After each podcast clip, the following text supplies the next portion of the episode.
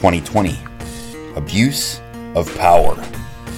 Quote We know that no one ever seizes power with the intention of relinquishing it. Power is not a means, it is an end. One does not establish a dictatorship in order to safeguard a revolution. One makes the revolution in order to establish the dictatorship.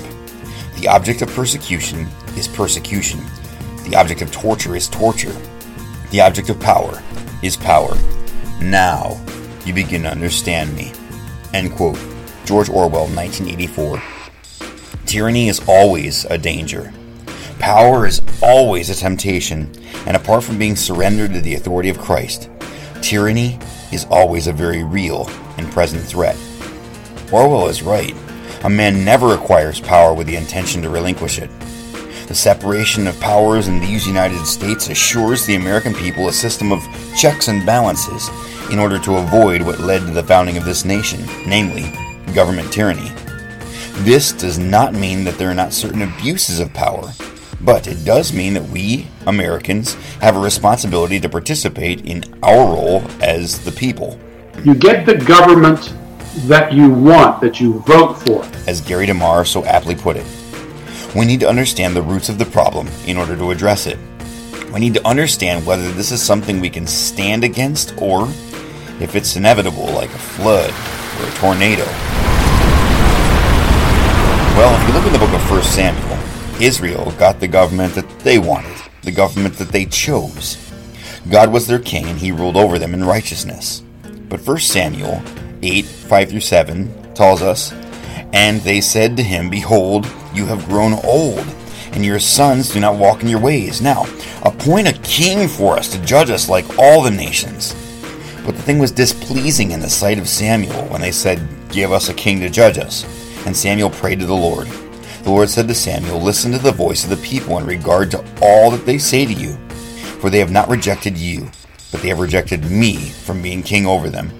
Like all the deeds which they have done since the day I brought them up out of Egypt, even to this day, in that they have forsaken me and served other gods, so they are doing to you also. Now then, listen to their voice. However, you shall solemnly warn them and tell them of the procedure of the king who will reign over them. End quote. You see, they no longer wanted the church and state to be unified under God. They wanted division. We want a king like the other nations. But God warned them of tyranny, of giving up their possessions. 8:10 says, "So Samuel spoke all the words of the Lord to the people who had asked him of a king. He said, This will be the procedure of a king who will reign over you. He will take your sons and place them for himself in his chariots and among the horsemen, and they will run before his chariots. He will appoint for himself commanders of thousands and of fifties, and some to do his plowing and reap his harvest and make his weapons of war and equipment for his chariots. He will also take your daughters for perfumers and cooks and bakers. He will take the best of your fields and your vineyards and your olive groves and give them to his servants. He will take a tenth of your seed and of your vineyards, and give to his officers and his servants.